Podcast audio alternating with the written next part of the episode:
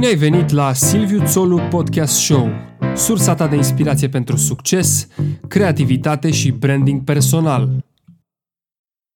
Invitatul meu în episodul cu numărul 3 este un foarte bun prieten, Mihai Gabriel Botărel.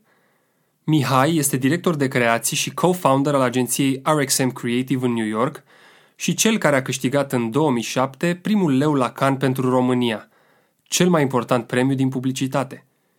În episodul de astăzi, Mihai Botărel ne povestește despre călătoria sa, de la cum s-a angajat prima oară într-o agenție de publicitate, până la cum a ajuns să trăiască visul american, să-și deschidă propria agenție creativă la New York, dar și despre proiectele la care lucrează în prezent și planurile sale de viitor.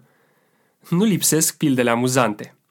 Mulțumim nou Aristoclub pentru găzduire și ne reauzim la final. Uh, bun, salut Mihai Botărel, bine ai venit la Silviu Țolu Podcast Show. Salut Silviu, mersi frumos de invitație. Cu mare drag, nu e prima oară când uh, îți pun întrebări formale, am mai avut un uh, interviu pe silviutolu.com, uh, blogul meu, uh, care era despre menswear și stil personal, Da. dar a fost o introducere bună. Astăzi uh, vom vorbi puțin mai mult despre uh, cariera ta și domeniul tău de activitate. Sunt un pic mai confortabil cu cariera decât cu menswear, sincer să fiu, da. Uh, Sigur. Foarte bine, foarte bine. Uh, bun. Hai să vedem. Spune-mi puțin, te rog, uh, despre background-ul tău, așa, despre, nu știu, copilărie, uh, liceu. Um, background-ul meu, păi m-am născut în București, în militar mai exact, um, și am fost la liceu, cred că acolo începe să fie relevant, am fost la liceu în Lazar, um, care e aici pe Gogolnicianu, chiar am trecut acum în drum spre întâlnirea noastră. Da, și care, liceu pe care l-am făcut și eu, by the way. Pe care l-ai făcut și tu, by Da. the way, câțiva ani mai târziu, ne despartă, ne despartă o mare de ani. Um, da, și cred că asta, cred că Lazar a schimbat prima oară cumva direcția mea de, în viață. Acolo m-am întâlnit cu tot felul de oameni, printre, printre ei, nu știu, unul dintre cei mai buni prieteni ai mei din clasa nouă a fost Cătălin Dobre, care e acum la McKen și el la, um, cred că e CCO acum la McKen. Um, după, după Lazar, în, cam când am terminat Lazar și încercam să-mi găsesc uh, uh, de lucru, am, m-am împiedicat așa de o oportunitate la, la BBDO. Pur și simplu am intrat într-o zi în drum spre basket să văd că îmi plăcea foarte mult uh, clădirea. Chiar asta era una din următoarele întrebări, să povestești puțin. Le, le mixăm.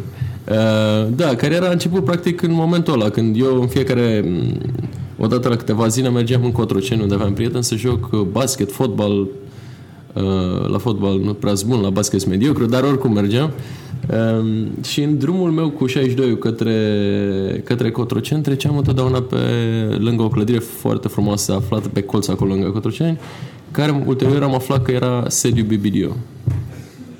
Și așa trecând eu din tramvai, vedeam, vedeam peste gard așa de la nivelul tramvaiului că în fiecare zi erau oameni acolo care ori jucau un ping-pong, ori stăteau la un brainstorm, nu știam ce e brainstorm la vremea aia, dar stăteau așa niște ședințe în aer liber, um, făceau grătare, jucau ping-pong și zic, bă, ce loc mișto, ăsta ce fi? Fi loc de lucru, e un club, nu știu ce, era, părea așa foarte lifestyle. Um, și mă rog, într-o zi în drum spre Cotroceni am zis, hai că intru să văd ce e. Și am intrat și între timp aflasem că e vorba de o agenție de publicitate și am zis, bună ziua, aș vrea să mă angajez și eu. Așa, ne tam de sau. Da, am zis, de ce nu? Uh, nu prea ai multe de pierdut când nu prea ai multe, știi? Um, mă rog, și o doamnă de acolo, de la recepție, mi-a zis, sigur, intră înăuntru, hai să stăm o, un pahar de apă, ia un loc și chem pe cineva de la resurse umane. Foarte formal mi s-a părut, m-am simțit așa foarte oficial. Um, mă rog, și a venit o doamnă de la resurse umane și mi-a zis, nu știu ce ai auzit tu exact, dar um, noi avem, o, noi avem un concurs pentru studenți, poate de asta ai auzit și a intrat tu așa. Și zic, na, bine, ce să fac, dacă asta, asta, e, asta e singurul lucru care se oferă. Dar, nu, da, hai să zic. Da. Um, mă rog, și două, cam vreo două luni mai târziu m-am dus la concursul ăsta de creație publicitară, se întâmpla la facultatea de jurnalism. Uh, Eu, Cătălin Dobre, Andrei Fodolică, care și el a trecut prin uh, publicitate, cred că încă, încă are proiecte creative, uh, și încă o fată, Andreea Hârjanu, cred că ea era a patra persoană, care acum am înțeles că e la BBD, nu, la Vodafone. E brand manager, dacă okay. nu mă înșel, la Vodafone. În orice caz, toți ați rămas în domenii În orice creative. caz, toți- din, din punctul ăla toți am rămas în domenii creative. Patru fantastici. Și patru fantastici, da. Uh, în momentul ăla, eu eram în primul an la uh, SNSPA, la comunicare și relații publice și uh, în paralel făceam și filozofia. Că asta a fost deal-ul lor mei, să-mi plătească SNSPA dacă fac și filozofia. Deci eram la două facultăți din care nu, pe care nu le făceam foarte bine, le, le cam șmecheram. Și uh, Andreea era colegă cu mine la SNSPA, uh, Fodo și Cătălin erau colegi de liceu Da. și am zis hai să mergem toți la concursul ăsta de creație. Mă rog, și am stat, noi am fost briefuiți, îmi amintesc și acum, uh, brieful era să transformăm um, un cotidian, stai mă, care era? Cred că gândul? Să transformăm un, uh, un cotidian, să facem o campanie care transformă un cotidian de uh, informare în masă într-unul de anchetă. Interesant. Și aveam o vară întreagă până în septembrie, dacă la început de septembrie, să ne gândim la idei, să scriem ideile și să le trimitem individual. Și tu până în momentul ăsta nu aveai niciun fel de experiență în publicitate Mă rog, whatsoever. ce experiență ai, nu știu, Experiența de viață. experiență de viață. Nu, știam un pic de tot, adică, na, vedeam publicitate la televizor în fiecare zi, știam deja. nu, vreau să zic, da, nu mai nu avusese niciun contact. nu, nu mă gândisem la nimic până atunci. Da. Nu, nu, nu, nu avusesem până atunci un brief în față, să zic, să mă gândesc la ceva. Um, bun, și ce s-a întâmplat? În următoarele două luni am început să ne gândim fiecare la, la tot felul de povești. E, Mă rog, eram copii, adică ne, ne ascundeam ideile unul de alții, ne tatuanam, ne, na, cam așa am crescut. Asta ne-a format. Um, și după aceea, la sfârșitul verii, a trimis fiecare ideile. Am așteptat noi rezultatele, cam ca la facultate, așa era, știi? Am, aș- am așteptat rezultatele și n-am câștigat niciunul. A câștigat un băiat din Slobozia, chiar ne întrebam cine o fi. Nu știu, dacă, nu știu dacă în momentul ăsta lucrează în publicitate sau nu, dar oricum uh, niciunul din noi n-a câștigat. Uh, marele premiu era un uh, internship la BBDO. Și am zis, bă, asta e, poate nu-i de noi, știi? știi cum e primul eșec de obicei, te cam, Exact. te cam face să reevaluezi uh, țelul, știi? Dar ai persistat. Păi a, a fost cumva, nu știu cum să zic, a fost o semi-întâmplare încăpățânare, așa, un, un, un mix de întâmplare și încăpățânare. Cam cred că asta, e, asta o fi rețeta în viață. Consistența de care ai nevoie și, și Da. pe social media. Și pe social media, da. Să fie feed consistent, da. Uh, nu, ce s-a întâmplat e, mă rog, noi ne-am demoralizat toți, am zis gata, nu de noi. Fiecare a început să-și ia tot felul de joburi de astea random, ori rămași prin facultate, ori Cătălin nu știu ce făcea, distribuia niște materiale promoționale prin aeroport, niște chestii de astea obscure. Um, și totul s-a cam schimbat undeva în, prin noiembrie, așa, când stăteam acasă și aveam dial-up, e, this is vintage times. Uh, stăteam acasă și aveam dial-up ăsta și nu știu ce căutam eu pe net. Uh, Dar la pentru millennials este conexiunea pe care o faci prin uh, firul de la telefon, nu? Firul de la telefon, da, la care cărie. uh, înainte de wireless Wi-Fi și Exact. exact. Așa, și uh, stăteam pe calculator pe acolo și m- am uh, redescoperit ideile pe care le trimisesem la concursul de creație. Și am zis, bă, astea sunt chiar mișto. Erau campanii. Zis, bă, dar e chiar mișto asta. și am dat eu un Google, nu știu dacă era Google, Yahoo Search, Bing sau ce era atunci, uh, cum să te angajezi în publicitate. Și am găsit un blog de ăsta obscur în care un băiat zicea, domnule, dacă vrei să te angajezi în publicitate, trebuie neapărat să trimiți idei uh, unor directori de creație de la agenție. Și, mă rog, am făcut eu un mic re- research acolo, am căutat agențiile de publicitate în România, nu prea știam, știam vreo două așa din semi-auzite, am găsit eu vreo patru, Cred că nici nu erau foarte multe atunci. nici nu erau foarte multe și nici nu era cultura asta de business, nu, știu, nu era, nu exista IQ Ads, nu știai să Exact, găsești. asta se întâmpla acum cât timp? Um, 16 ani să zic. Ok, deci cam în anul 2000. da. Pe acolo, la, Da. început, la început de 2000. Cred că m-am angajat, da, m-am angajat în 2003, deci prea, cred că prin 2002 sunt pe asta. Ok, da. Bun, deci...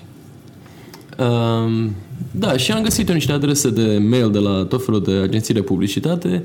Am scris un singur mail către toate, cu virgulă între ele, info at ogilvy, virgulă info, info at ddb și așa mai departe. Și mi-am atașat ideile. Știi? Și țin minte și acum când în mintea mea de copil retard am scris uh, subiectul se numea The One That Might Get Away. asta ar fi asta ar fi titlul uh, memoarului meu de publicitate. Mă rog, și a doua zi, întâmplător, m-a sunat, uh, mi-a scris înapoi un domn, numit Dan Moldovan de la Ogilvy, care era director de creație atunci la Ogilvy, și mi-a zis dacă nu vreau să vin la un interviu. Foarte tare. Și așa a început.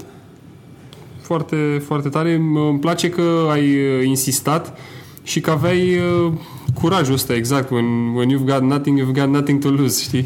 Da, cred că asta, uite, că mă, întotdeauna m-am gândit la chestia asta. Frate, fratele meu era mai mare și el era aproape terminat facultatea când eu începeam.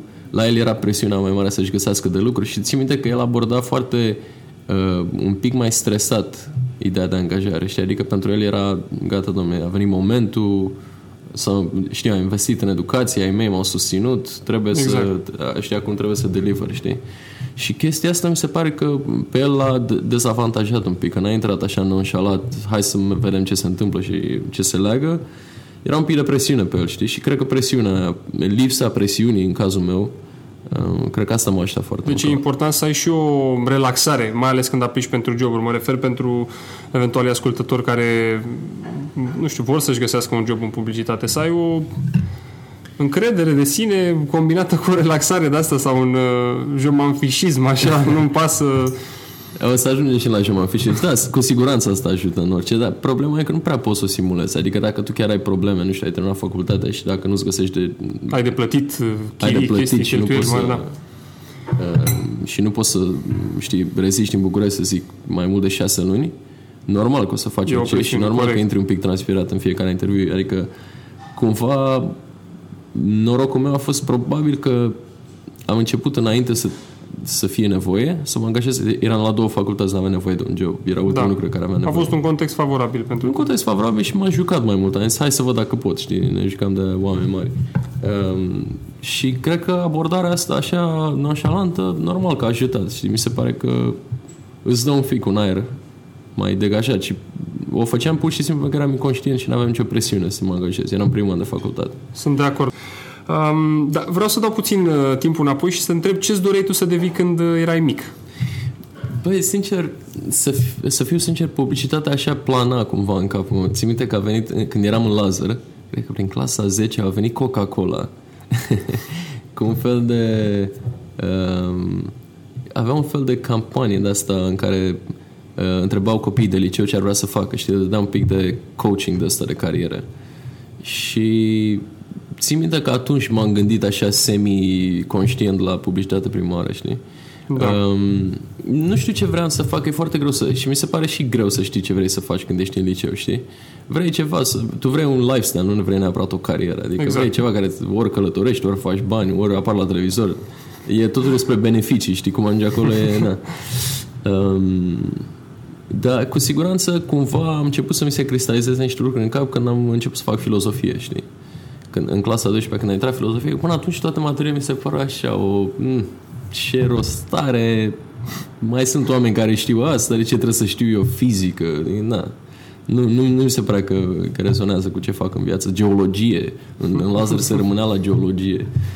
Nu am zis asta niciodată, știi? Să știi niște roci. N-am uitat tot. Complet, deci, da. Cred că mi-am șters, nu că am uitat, mi-am șters din memorie experiența, știi? Um, și filozofia mi se părea așa un pic, o, de asta, o materie care vorbea despre viață, despre ce se întâmplă, fericirea, exact. știi, tot felul de concepte abstracte, mi se pare mult mai interesant. Și întâmplător s-a întâmplat că la, la SNSP, care era singura facultate de comunicare și relații publice slash borderline publice. Se pupa oarecum cu publicitatea. Se da? pupa oarecum cu zona asta, se dădea filozofie. Și de am dat la filozofie și eu și Cătălin am dat la SNSP și la filozofie. Am înțeles. Deci filozofia a fost așa o piatră de bază cumva în uh, mă gândesc ca ideologie, ca ce, ce, ce ți-a formație, ce, ce, nu știu, informații ți-a lăsat în construirea unei cariere în publicitate. Da, mi se pare, filozofia mi se pare că m-a ajutat să-mi construiesc așa un mod de gândire, că uh, chiar acum în drum spre, zburând în drum spre România, mi-a luat uh, Nietzsche. Uh-huh. Uh, se numește The Gay Science, cartea. N-are nicio legătură cu Gay fericire, gay, adică. Gay. Da. da. Uh, și încercam să citesc Nietzsche, mai ales în engleză. E foarte complicat, nu? Extraordinar de complicat. Da, știu, am și eu o carte acasă și nu am, nu am reușit. E greu să citești și în română, adevărul. Da, e greu să bine acum, na, cred că e și pe, prin faptul că se exprima el la 1800 și limbajul era puțin diferit. Da, și avea propoziții lungi, complexe, e greu de urmărit, greu să înțelegi lucrurile alea. Știi? Adică nu avea darul să le simplifice, cum are, nu știu, Alain de Buton, care e un filozof modern, care ia lucruri grele și le simplifică foarte mult. Pe înțelesul tuturor. Pe înțelesul da. tuturor. Ăsta e, lui Nietzsche probabil îi plăcea să fie un pic mai highbrow, așa, să, să te lase.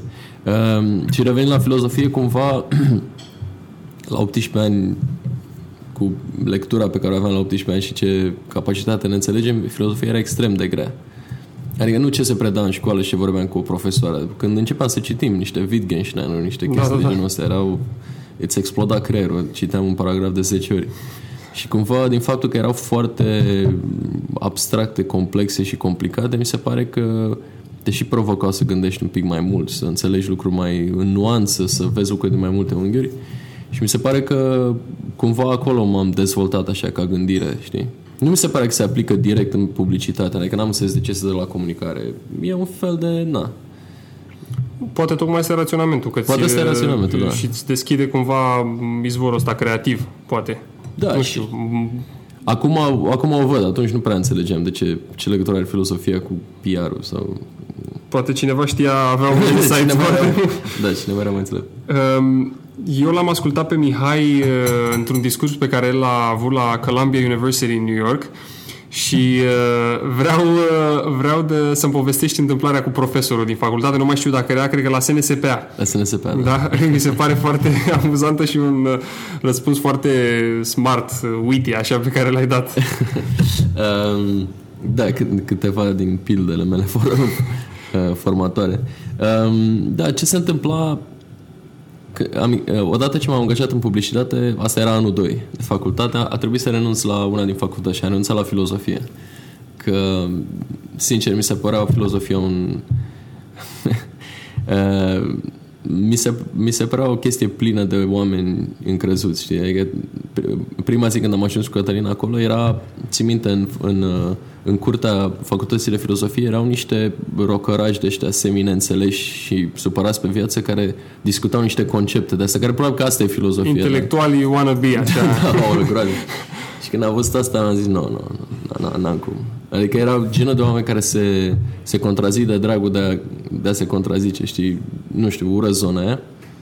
Și cumva mi-am dat seama că filozofia o iubesc, dar facultatea de filozofie nu, știi? Și atunci, în momentul în care m-am angajat și am început să fac un mini venit, uh, deal cu, cu ai mei care sponsorizau SNSP până atunci a fost să îngheț filozofia și să rămân la SNSP. Uh, Lucru care a funcționat destul de bine, că SNSP era des, la sfârșitul zilei era comunicare, publicitate, partea asta de comunicare și publicitate era ok, cumva se împletea cu jobul și puteam să mai aduc da. know-how de la, de la job la facultate și așa mai departe. Doar că mai existau și niște materii care erau pur și simplu de uh, trebuiau pur și simplu să înveți și să acumulezi informație și una dintre ele era uh, istoria culturii române moderne uh, pe care o aveam cu domnul profesor Frigioiu Uh, care era un geniu așa, uh, dânsul cred că avea un Parkinson, nu știu dacă, cred că asta era, uh, fusese boxer și de la lovituri căpătase un mic tremurat așa și avea niște probleme de motrice sau motrice, da, de mobilitate și, dar cumva asta i adăuga la caracter, era foarte deștept, dar era un pic afectat fizic, să zic așa. Și era un mare personaj care nu prea făcea raba la nimic, știi? Adică dacă ți era frică de cineva în facultate, era de, de el. Uh, mă rog, și istoria culturii române moderne era, again, era mult de învățat, nu era logică, nu era nimic de vrăjeală, era foarte greu de, știi, o logică o mai întorci cumva din, din condei, dar acolo dacă nu știi exact ce trebuie să Informații, știi... dacă n-ai informațiile... Da, da, te, te prinde. Um, și eram în RR, Uh, cred că și acum e RR, adică nu... Ce înseamnă RR? RR e... Cred e evaluare sau ceva, nu? RR e când ai picat un examen, Aha. nu știu dacă o dată sau de două ori, și RR-ul e în vară când e ultima șansă să iei examenul ăla, dacă nu, nu știu, pici anul sau... Da, da, da. Ceva de genul, ceva ca, catastrofic. Uh, mă rog, și eram în RR, examen, uh, examen oral cu domnul Frigioiu uh, și, sincer să fiu, n-am putut niciodată să tocesc, adică dacă nu, nu sunt construit așa, nu-mi place, nu pot. Uh, și eu lucram în publicitate, mai răsfoiam și eu ce mai răsfoiam, mai prindeam câte niște Xerox-uri, mai copiam, făceam tot. Uh, da, în momentul ăsta când intram la domn Frigioiu cu uh, la examen oral și știam că o să intre în chestii foarte specifice, adică o să te întrebe de un poet obscur care a scris la 1800 despre cineva de la nu știu ce curte. Informații concrete. Concrete, nu, nu, nu să nu le era ai de- decât din uh, citind uh, manualul. din sau ce. magazinate, da, Da. da, cărți întregi de așa. Uh, și intrând acolo, zic, n-am nicio șansă. Adică citisem cu o noapte înainte, adormisem pe niște xeroxuri, n-aveam nicio șansă. Mă rog, și ajung acolo, m, copiii tot ieșeau, uh, am ajuns la ușa respectivă, pe un hol de ăsta așa încă semicomunist, și tot vedeam oameni că ies, știi, și erau, unul din patru era fericiți, așa, și restul erau ori stresați, ori am trecut cu chiu cu vai, ori am picat și cine știe ce urmează acum și așa mai departe. Mă rog, și vine momentul meu să intru, intru acolo în uh, amfiteatrul ăla, era, era o clădire foarte mișto, veche și dărăpânată, dar era clasică, așa, știi? Da. Clasic uh, amfiteatru de universitate. Intru acolo, un amfiteatru de asta gol, domnul Frigeu la catedră, fumând și mâncând ciocolată. deci era, era un film total. Pe vremea când încă era acceptabil să faci Da, asta da, în da, da, da. instituții. De asta, de asta sună bine când spun asta prin uh, America și așa, că Da. e, e din altă... Și sună ca o imagine de film. Da, Ce da, da. drept. Și, și mai ales dacă ți-l imaginezi pe el un pic așa... Uh, Fost boxer. uh, fost boxer tremurând uh, cu un chiștoc de ăsta așa și mâncând ciocolată cu o mână și cu... uh, mă rog, și ajungem noi acolo. Bună ziua, bună ziua și și zic eu, îna- domn profesor, înainte să începem, am ceva să vă spun despre mine. Uh, care măcar a rupt ritmul, probabil că avusese numai studenți de ăștia care transpirați, știi, și era, mă gândesc și eu, plictisit. Și zice, da, da, ce, ce doriți să-mi spui, domn Botărel? uh, și zic, păi știți, eu am o problemă. um, zic, uh, eu în momentul în care citesc o carte, um, eu nu reușesc să rețin date, nume, locuri, chestii concrete. Eu rețin așa o idee centrală a cărții, niște personaje mai așa, dar cumva rămân cu povața cărții, cu filozofia ei, dar nu știu să vă zic date, așa și așa mai departe. Da, tu ca să te, să te scoți că Ca n-ai- să dau pe... ca să aduc, ca să aduc discuția într-o zonă în care sunt un pic mai versat. Și este un pic și să gândești și zice, hmm, și păi uite ce facem, o să vă solicit judecăți de valoare. Și zic, a, perfect. zic, da, domnul profesor, desigur. Și zice, spune și mie, te rog, um, uh, în momentul în care un, un stat tranziționează de la un sistem politic la altul, care crezi că e cea mai bună aportare în, uh, în tranziția asta? Și eu zic, păi, domnul profesor, știți, uh, exact, dacă luați o broască și o fierbeți și o fierbeți treptat, dați focul treptat mai, uh, mai tare, broasca nici măcar nu realizează că e fiartă. și atunci mă gândesc că e așa că cel mai bun mod de a tranziționa de la un sistem politic la altul este unul foarte uh, treptat și gradual, în care toată lumea să aibă timp să se adapteze, chit că știe sau nu că se întâmplă. Da. Mă rog, și a râs și el, nu mai știu exact ce, s-a- ce, ce am discutat după aceea și am ieșit cu un 8 de acolo. Felicităm, da. Împotriva tuturor. Ai avut o abordare originală. Da, și cumva, cumva chestia asta mi-a și demonstrat că, nu știu, mi-a rămas așa în cap, știi, mi-a, uh, uh, mi-a rămas așa ca un, o învățare de minte că în momentul în care intri într-o chestie, să încerci să schimbi un pic framework-ul către ceva ce ești confortabil, știi? Și să aduci pe, la o chestie la care știi să, să te descurci, că altfel uneori sunt, sunt anumite, în anumit, în, într-un anumit context poți să pierzi și poți fi nepregătit, dar poți să o știi, poți să o aduci pe sportul tău, ca să zic așa. Da, e o lecție importantă, mai ales pentru, um, eu știu, tineri abia ieșiți din facultate care aplică la interviuri uh, pentru joburi uh, cu atât mai mult în publicitate, mă gândesc.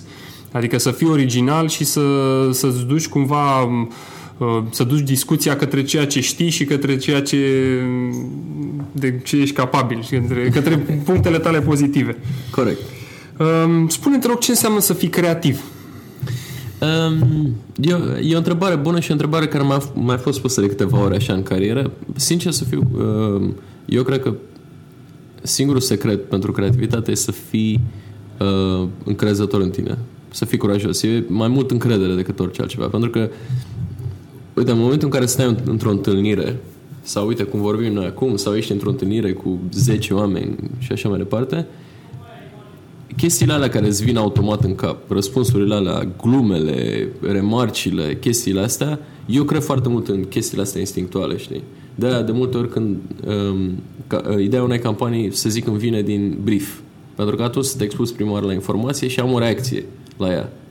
Că nu e finisată, că nu e nimic, dar am mare încredere în, în prima mea reacție, știi? Și cred că toți avem chestia asta, instinctul ăsta, doar că ne, ne reprimăm. Pentru că în momentul în care n-ai încredere în tine și zici, bă, o să zic și o să râdă lumea de mine, sau o să zic o gogomănie, să uită toți la mine, în momentul exact. în care începi să te, să-ți cenzurezi instinctul ăsta, atunci ce faci? din lipsă de încredere, încerci să te uiți la alții și să încerci să copiezi ce există deja. Și aia e opusul creativității. Deci creativitatea pentru mine e să zici exact ce îți vine, când îți vine și mai ales cum îți vine. Da, Am... și bă, presupun că la tine s-a și dă, dovedit a fi um, un lucru bun asta, că ai spus, adică ai câștigat niște premii, o să ajungem și la asta și lucrul ăsta mă gândesc că ți-a dat încredere, domnule, poți să continui să fac asta. Da, a fost un proces. Adică încrederea, citeam undeva că vine din succes susținut. Normal că n-am avut succes susținut tot timpul, nu consider și nici acum neapărat că am un succes susținut, dar am avut perioade în care s-a întâmplat treaba asta și a fost o chestie graduală să-mi capăt încrederea și să-mi dau seama că e bine să-mi urmez instinctul când e vorba de creație și în general când, când e vorba de orice în viață. Și să nu ascult de alții.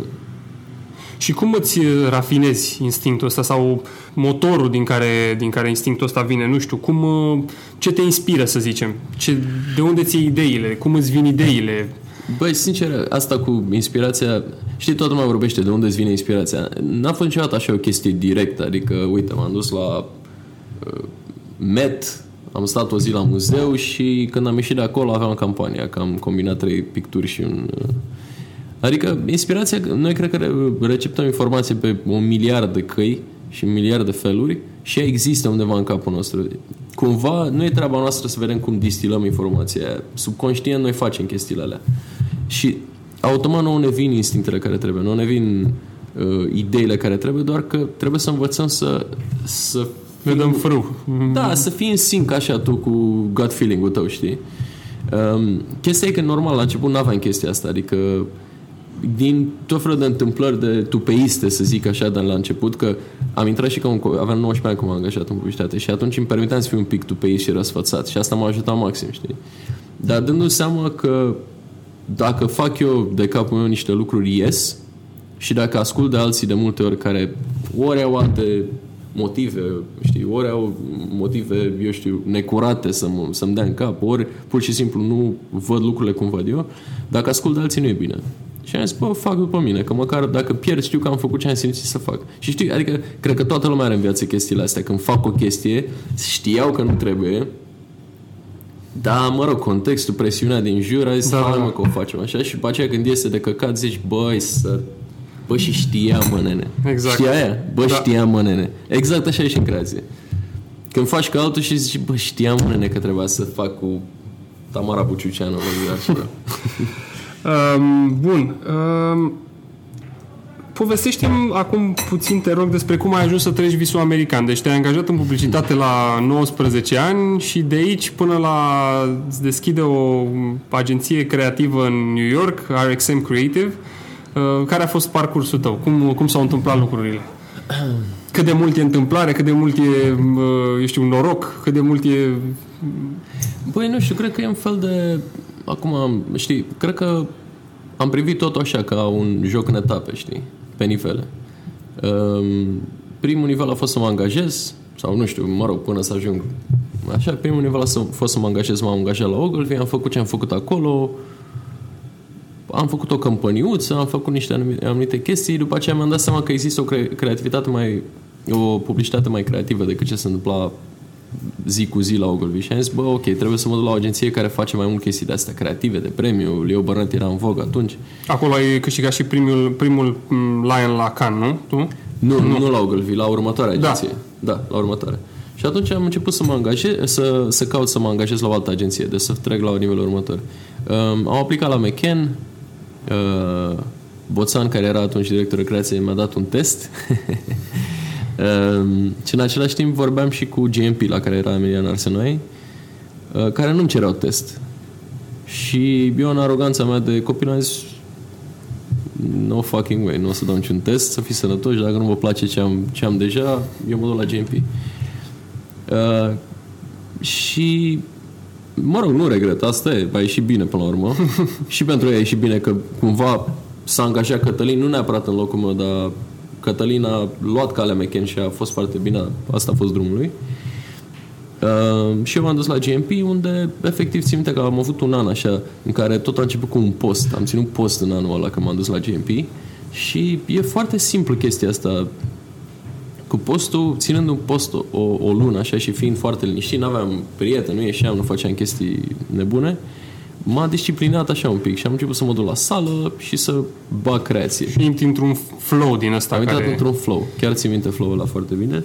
Și nu făceam decât să mă la sală, să mănânc ok, să terminase posturile, eram cumva în ritmul ăsta și să mă uit la idei, la campanii publicitare, să încep să le, să le disec, să văd care sunt principiile, să copiez, să reproduc, na, știi cum e. Și atunci am reușit să fac cam primele mele campanii mișto. Am făcut Mândra, un, un print la Mândra, o execuție specială care a luat primul can pentru România atunci în 2003. Uh, primul can câștigat vreodată? Scuză-mă, în 2003. Uh, 2006 cred că a fost. 2003, uh, primul can câștigat de mine, primul can câștigat de România. Care a fost Felicitări! Un... Mersi. Uh, care îți dai seama, mi-a dat un pic de boost de tot felul uh, și mi-a deschis câteva uși. Am făcut o campanie TV cu trei spoturi la Boom TV pe vremea aia. A fost, a fost un an foarte bun care a venit exact din liniștea asta și din flow ăsta în care intrasem, știi, din disciplina asta și din dorința de a face ceva care se remarcă în publicitate. Și după anul ăsta de succes am trecut la Leo Burnett, acolo am avut un... eram deja privit altfel, câștigasem deja premiul la Cannes, Um, aveam un aveam un art director senior, Ghica Popa, cu care am făcut echipă 2 ani, uh, super talentat. Primul an am fost super uh, sugrumat așa de presiune, că, că oamenii mă aduseseră să fac lucruri mari și eu nu știam încă dacă pot să fac, să reproduc canul ăla, că na, a fost o întâmplare, a fost o nebunie, nu știam. E, e greu să știi. Cre, știi. Cred că asta e singurul lucru. După primul succes stai și te întrebi dacă mai poți să dai unul, știi? Exact. Mă rog, a trecut și chestia asta, am mai reușit uh, cu Ghica împreună să luăm uh, la, pentru o campanie la Grigore Antipa să mai luăm un can. Și a zis, ok, hai că am deja acum vreo două chestii.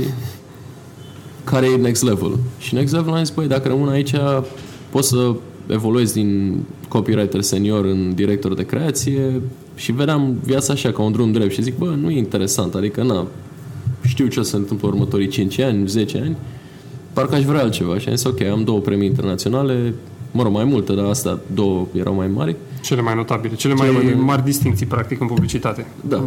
Lei de la Cannes. Oscarurile publicității. exact. uh, și am zis, hai să-mi cer noroc afară. Și singura problemă e că în momentul în care am început să aplic afară era 2008, la sfârșit de 2008, când tocmai intrase criza. Și vorbeam cu Londra, vorbeam cu Paris, vorbeam cu Amsterdam, normal că orice copil vrea să meargă în astea care sună mai așa. Și din toate astea, singurul oraș care n-a picat ca variantă după, după ce s-au tăiat bugete și așa mai departe a fost uh, Düsseldorf în Germania. și eram... Uh, nu tocmai ce-ți imaginai, da, dar... Da. Ce să fac, ce să fac? Și zic, bă, mi-a explicat oamenii, am, am, fost, am fost la un interviu, mă, uh, șeful Eric Scheffler, foarte mișto acum, acum e la Havas, mi se pare că e Chief Creative Officer pe Havas. Um, băia foarte mișto, mi-a zis că vor să facă lucruri creative, DDB era o rețea foarte bună în Germania, făceau, pre, uh, făceau chestii de premiu, lucrau împreună toate birourile din Germania cu birou de la Berlin, unde aș fi vrut mai degrabă.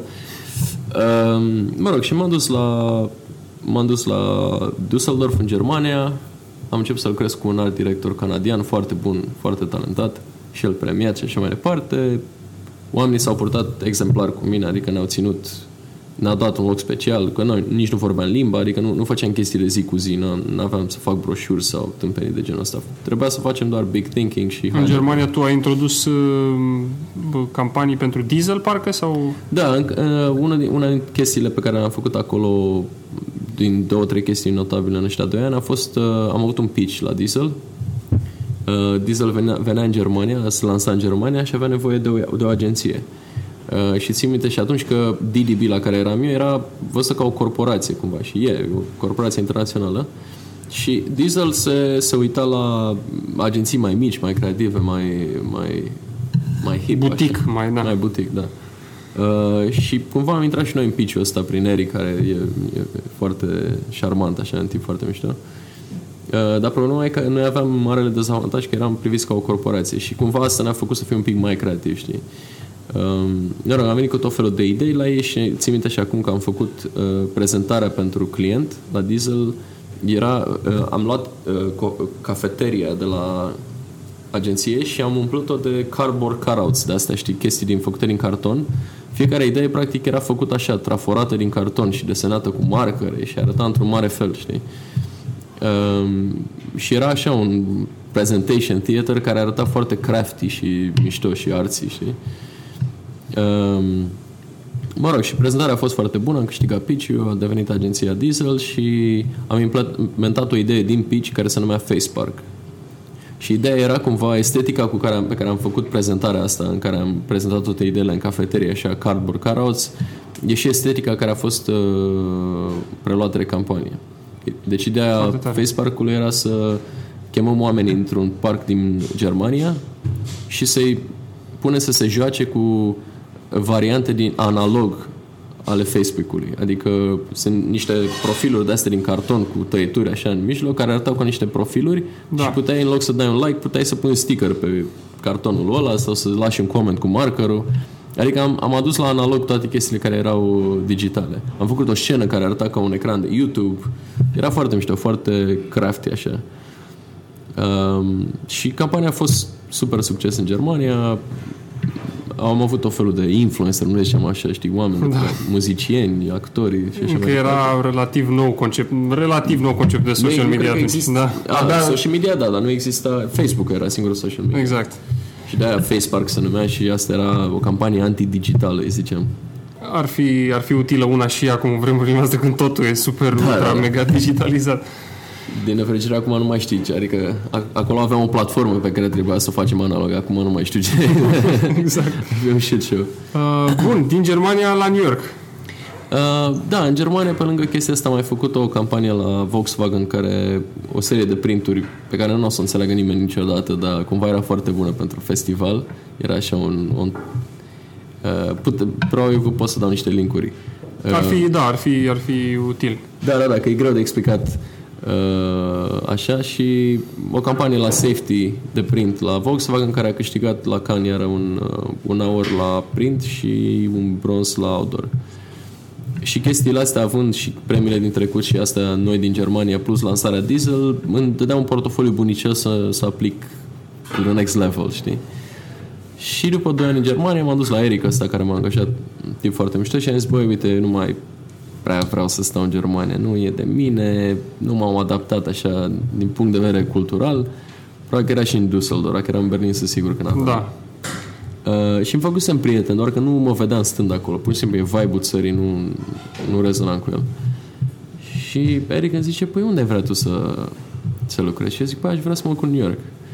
Uh, că ca orice tânăr uh, aspirant la o carieră. Ca orice tânăr aspirant în care. Plus că se, tocmai se mutaseră doi prieteni buni de-ai mei. Raul Mândru, care, cu care ulterior am ajuns să fac RXM Creative, uh, și Mihnea Gheorghiu, care mi-era un prieten foarte bun din, din România, Uh, care era la Miami School și a ajuns în final la, ajunsese la Young Rubicam în New York. Deci aveam cumva o mini gașcă care se forma la New York și am zis, bă, vreau și eu acolo. Plus că doi ani în, în Düsseldorf mi s-au părut așa un mare sacrificiu personal. O veșnicie. O veșnicie, da. Uh, și a zis, nu, următorul loc în care mă duc trebuie să fie ceva în care, care să-mi placă și să simt că trăiesc. Bun, și ai ajuns la New York? Ai lucrat uh, pentru cât timp într-o agenție acolo? până, ți până ați deschis um, propria afacere propriul business? La New York, păi, la New York am ajuns în 2011 la început, uh, la Tribal DDB și acolo am lucrat pe Reebok principal. Am început să facem primele uh, content uh, lansase o, o platformă de content pentru ei uh, numită We Are Classics și am început să facem tot felul de documentare, de filme cu artiști, up and coming artist. Și aici uh, cred că colaborai cu Raul, nu? Da. E, și aici chestia era în felul următor. Eu ca în calitate de copywriter nu aveam mare lucru de făcut la o, la o platformă de content. Adică aveam oversight, dădeam o idee, dădeam niște mesaje de la sfârșitul zilei oamenii care produceau contentul erau nu știu, lucram cu o mini shop de creație care era foarte cool în New York.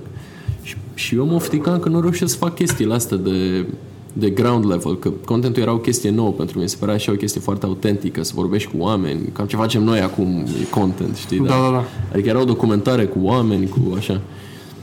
Și vreau să fiu acolo, să, să, te implici... să mă implic, să-i cunosc, să văd care sunt poveștile, să-i întreb, să așa. Dar cumva din asta trebuia să mergi în atribuțiile de copywriter și atunci, în paralel cu ca, uh, lansarea asta de, de platformă de content, în care vreau să mă implic mai mult, Raul fiind în, uh, în New York, vedeam că el a făcut, așa, ca proiect personal, a făcuse un documentar uh, cu o jurnalistă din Germania, un film documentar uh, despre rooftop farming, care a ieșit foarte bine. Și vedeam, zic, ia uite ce mișto, ăsta face chestii pe lângă publicitate, documentare, știi? Și am put așa two and two together și am zis, bă, nu vrei să facem împreună niște documentare pentru Reebok? El era la Ogilvy, eu eram la DDB, dar zic, hai că nu contează. Facem așa, ca un side. Ca freelancer mai mult, dacă... Da, nici nu erau bani. Adică facem ca un side hustle chestia asta. Facem niște filme, le propunem la, la Reebok prin DDB-ul meu și vedem ce se vinde. Și stai da, super tare. Hai că vrea și el, era nou în New York, vrea să înțeleagă, știi, vrea să înțelegem cultura, să intrăm, exact. să ne cunoaștem cu oameni, să intrăm în locuri, să, na, știi cum e, să immerse a little bit. Și am început să facem filme documentare eu cu Raul pentru Reebok. Și am făcut unul cu Jesse Boykins, un, uh, un muzician, și unul cu Joshua Bennett, care era un uh, spoken word artist foarte mișto, ne-am dus prin, pe la ei prin cartier, i-am întrebat cum au început, ne-am cunoscut familia, i-am, artistul a făcut chiar și o, o poezie specială pentru filmul nostru, niște chestii foarte mișto și ne-au plăcut, ne plăceau foarte mult, știi?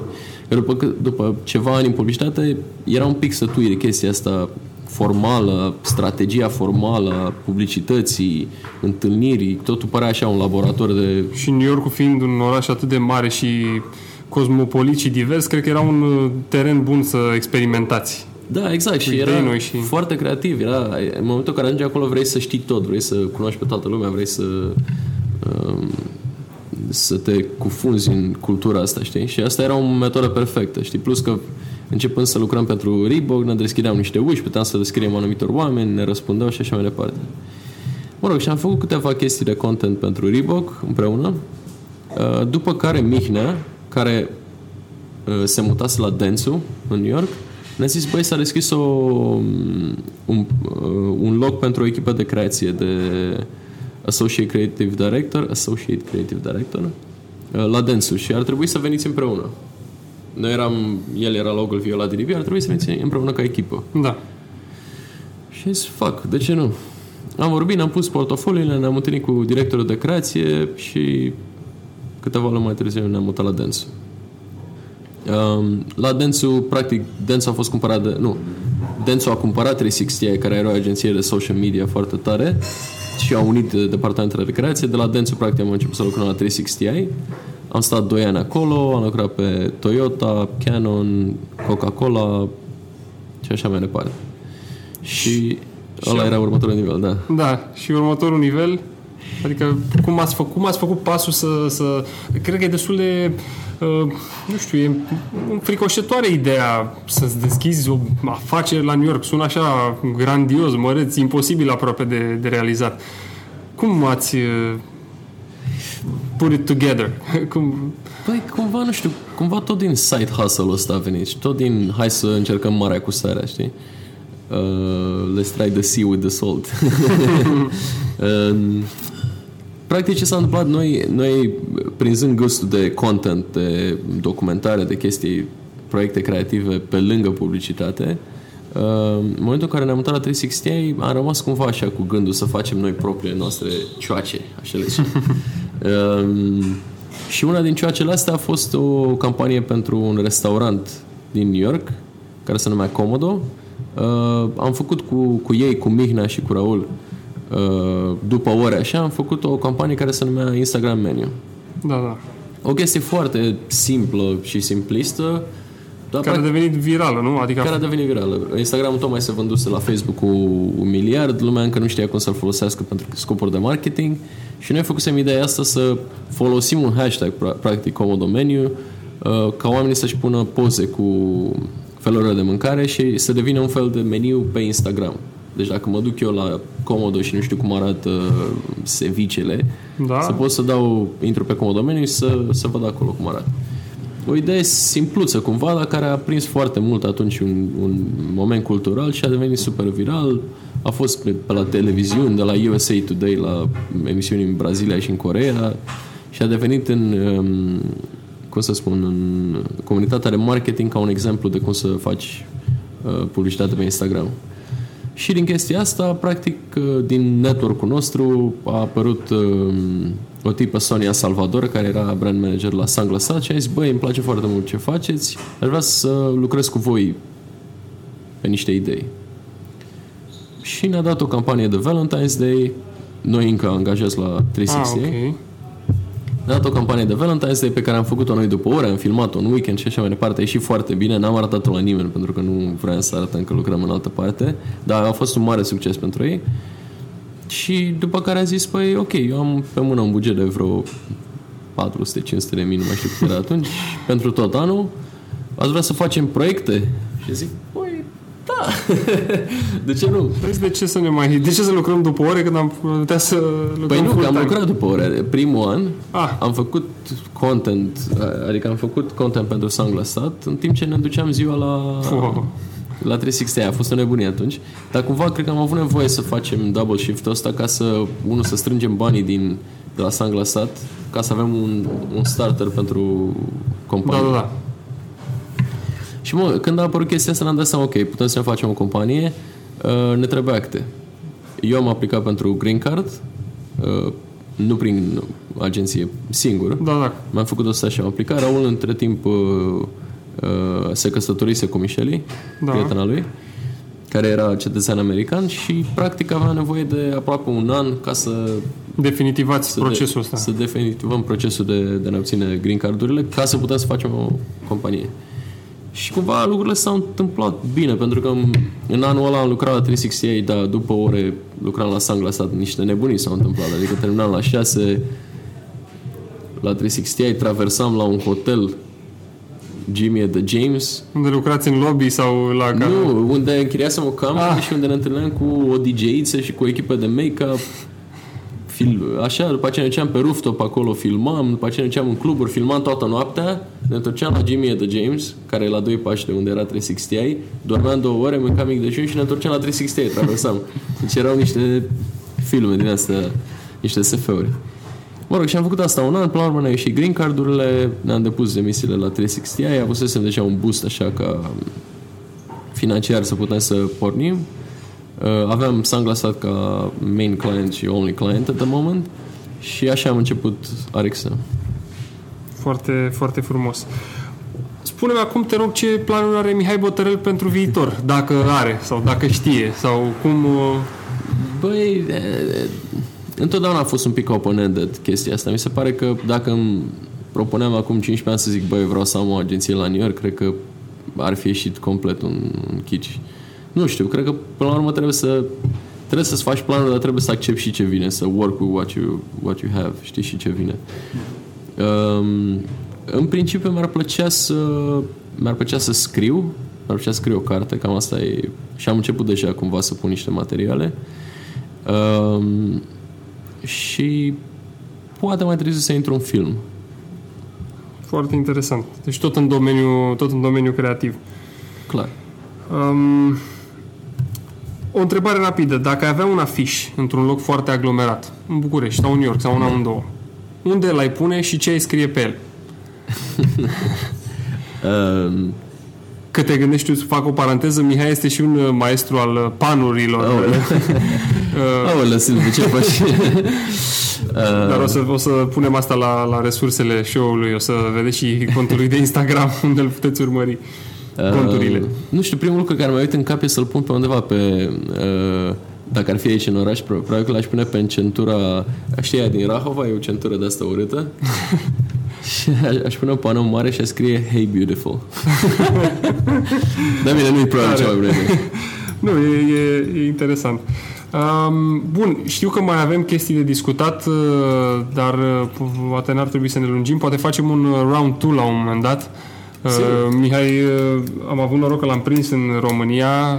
Uh, el locuiește logic la New York. Uh, dacă reușim să ne vedem tot așa sau, să, sau pe Skype. Oricând. Um, spune unde, unde te, poate, te pot găsi oamenii, ascultătorii. Uh, nu pot să-mi divulg adresa. uh, pe pe, social pe media. social media contul meu e Matching Ends, se numește. O să pun eu linkul uh, în Uh, articol.